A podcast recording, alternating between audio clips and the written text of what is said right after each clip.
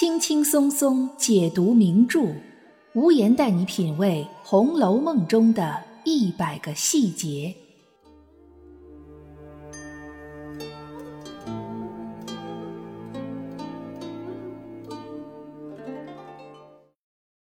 品读细节之美，发现别样红楼。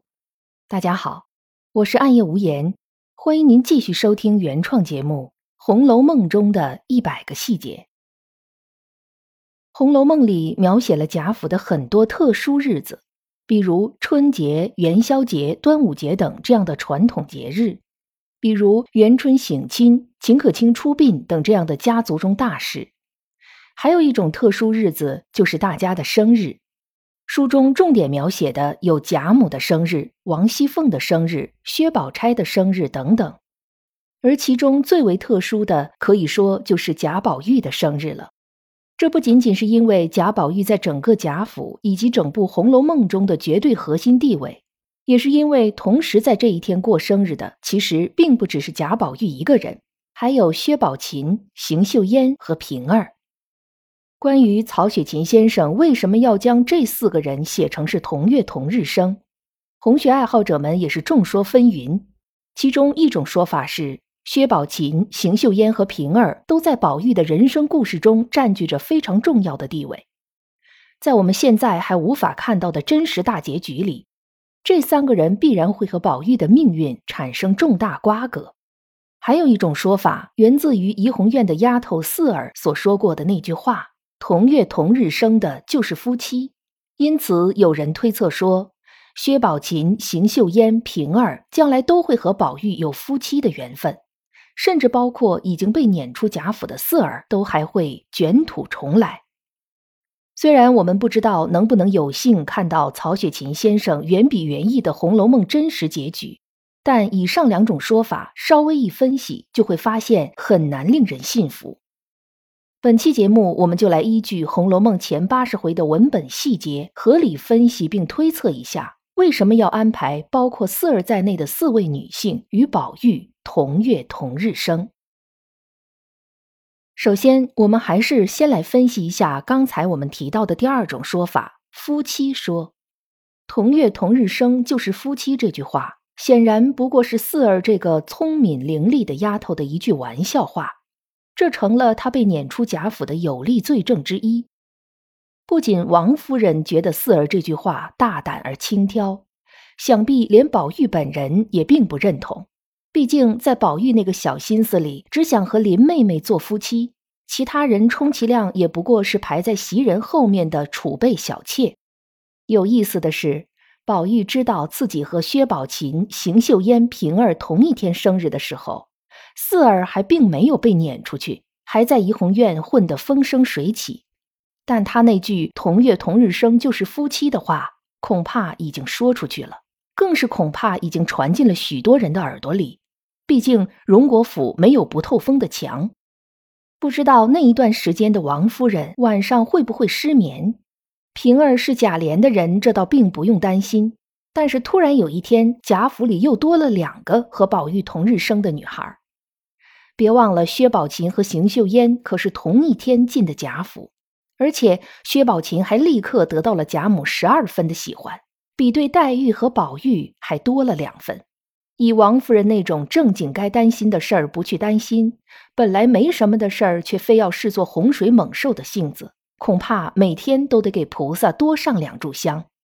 好在家里总是还有人明白事理的。贾母尽管极尽宠爱薛宝琴，甚至想为薛宝琴提亲，但贾母在做这些事儿之前，最先做的一件事儿是让王夫人将薛宝琴收为了干女儿。也就是说，薛宝琴成了宝玉的干妹妹。那个时代虽然娶表姐表妹是司空见惯的常事儿，但那个时代的干女儿、干妹妹也同样是货真价实的女儿、妹妹。当年神雕侠杨过胳膊还没断的时候，为了断绝程英和陆无双对自己的爱慕念头，就特意和程英、陆无双结拜为兄妹。重诺守信的古人就是这样。只要结拜认了干亲之后，就要严格遵守当时社会约定俗成的规则，终生把对方当做亲人。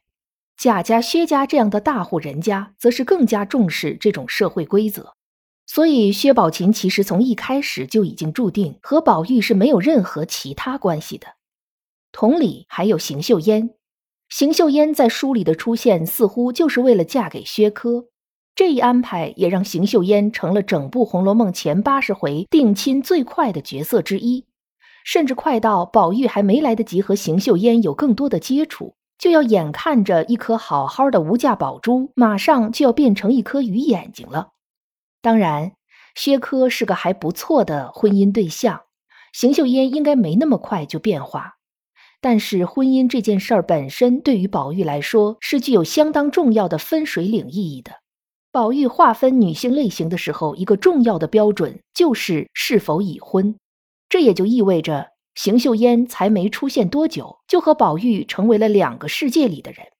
他们两个也很难再有什么其他的瓜葛，更别提什么夫妻了。最后一个同生日的平儿，则无需赘述。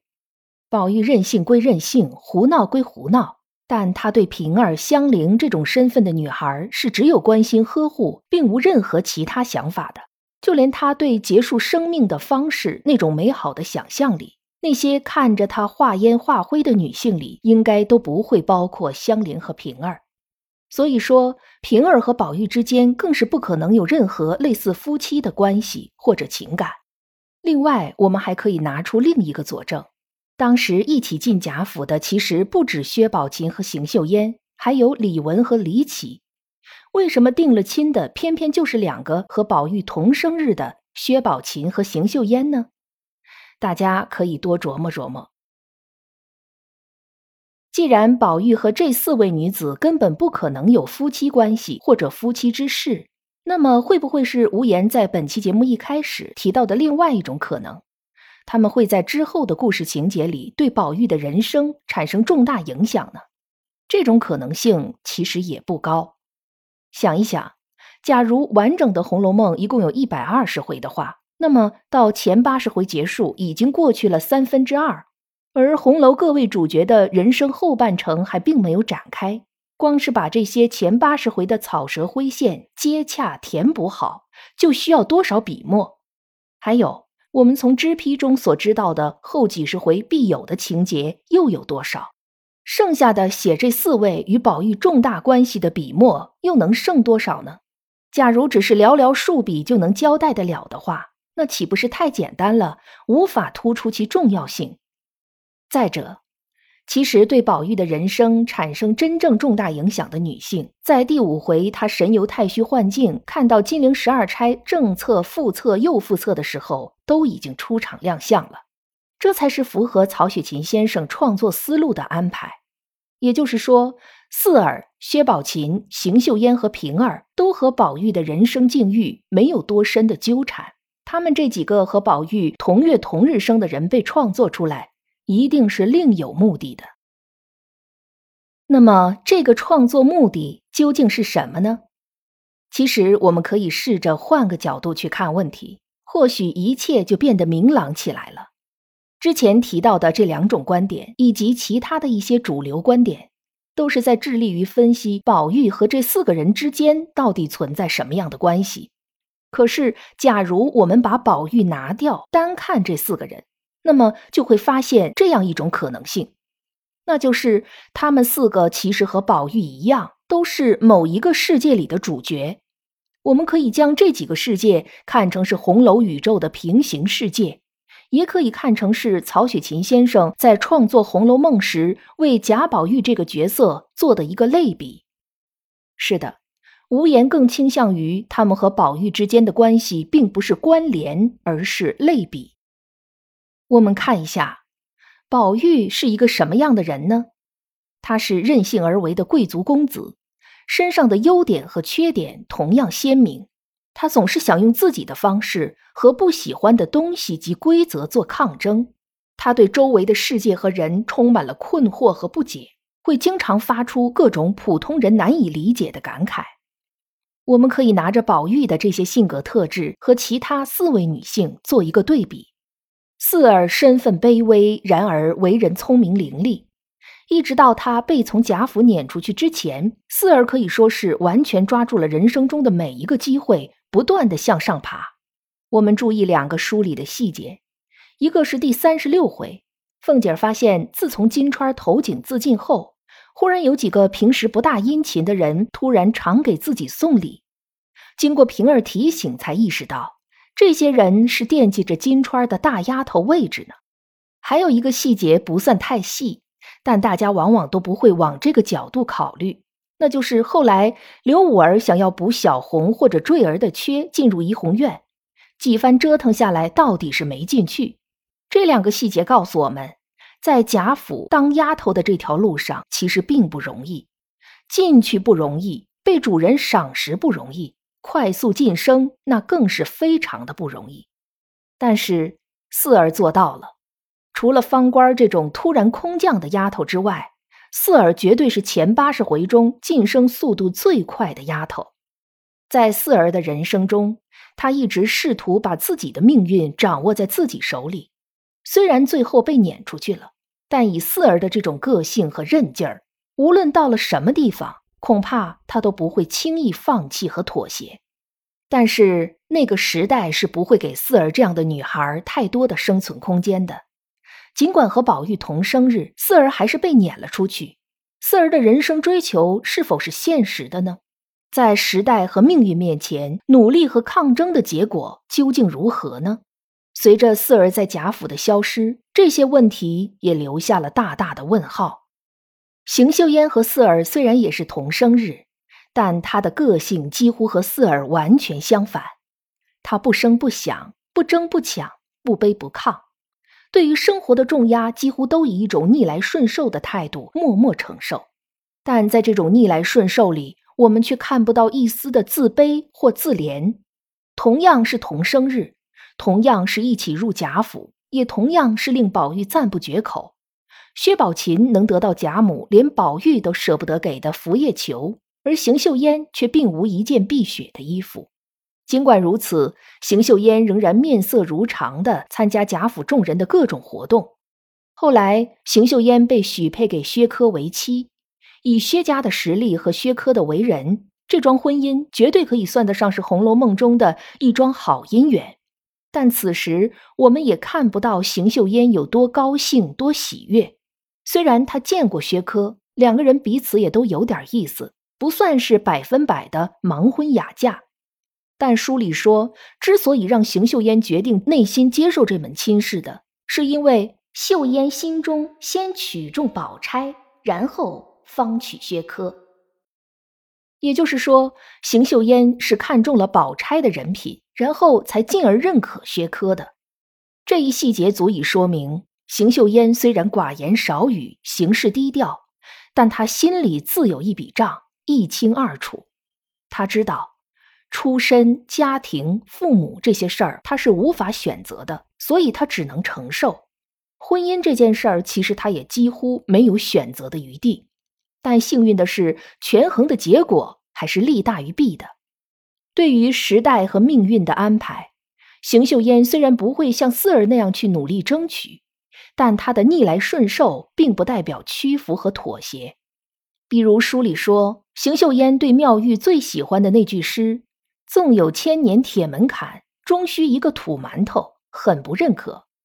其实这就是对妙玉宿命论悲观思想的不认同。可以想象，未来和薛科结婚之后的邢岫烟也必然会继续低调而努力的生活着。对于薛宝琴，无言之前在节目里已经分析过了，这个人物形象太过于完美，不仅本人很好，命运也很善待他。但可惜的是，《红楼梦》里不会存在真正完美的人物，他被创作出来，被设计成与宝玉同生日，应该都是虚拟的。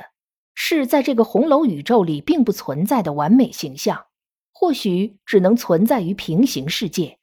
对于平儿，她贾琏妾室的身份注定了不会与宝玉的情感和命运发生纠葛。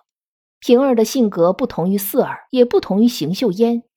他认真做事，认真对人，不会主动争取，也不会逆来顺受。他几乎像薛宝琴一样完美，但他却远比薛宝琴真实。在此，我们可以总结一下：曹雪芹之所以安排这四个人和贾宝玉同月同日生，似乎就是在探讨一个近乎哲学层面的话题。同样的一个人，假如在不同出身、不同环境、不同性格、不同的思想观念的状态下，他们的人生都会朝着什么样的方向去发展呢？这和我们现代延伸出来的平行世界的理念是非常接近的。对于贾宝玉，不管他是曹雪芹本人的化身，还是任何一个历史人物的象征，想必在曹公创作《红楼梦》的时候，一切的结局早已经尘埃落定。或许曹公也不止一次的想过，假如一切重新来过，那结局是否会有所不同呢？本节目是《红楼梦》中的一百个细节。欢迎您订阅关注本专辑，为专辑进行五星好评，也欢迎您为节目打 call 打赏来支持主播的创作。本节目由喜马拉雅出品，独家播出。我是暗夜无言，我们下期见。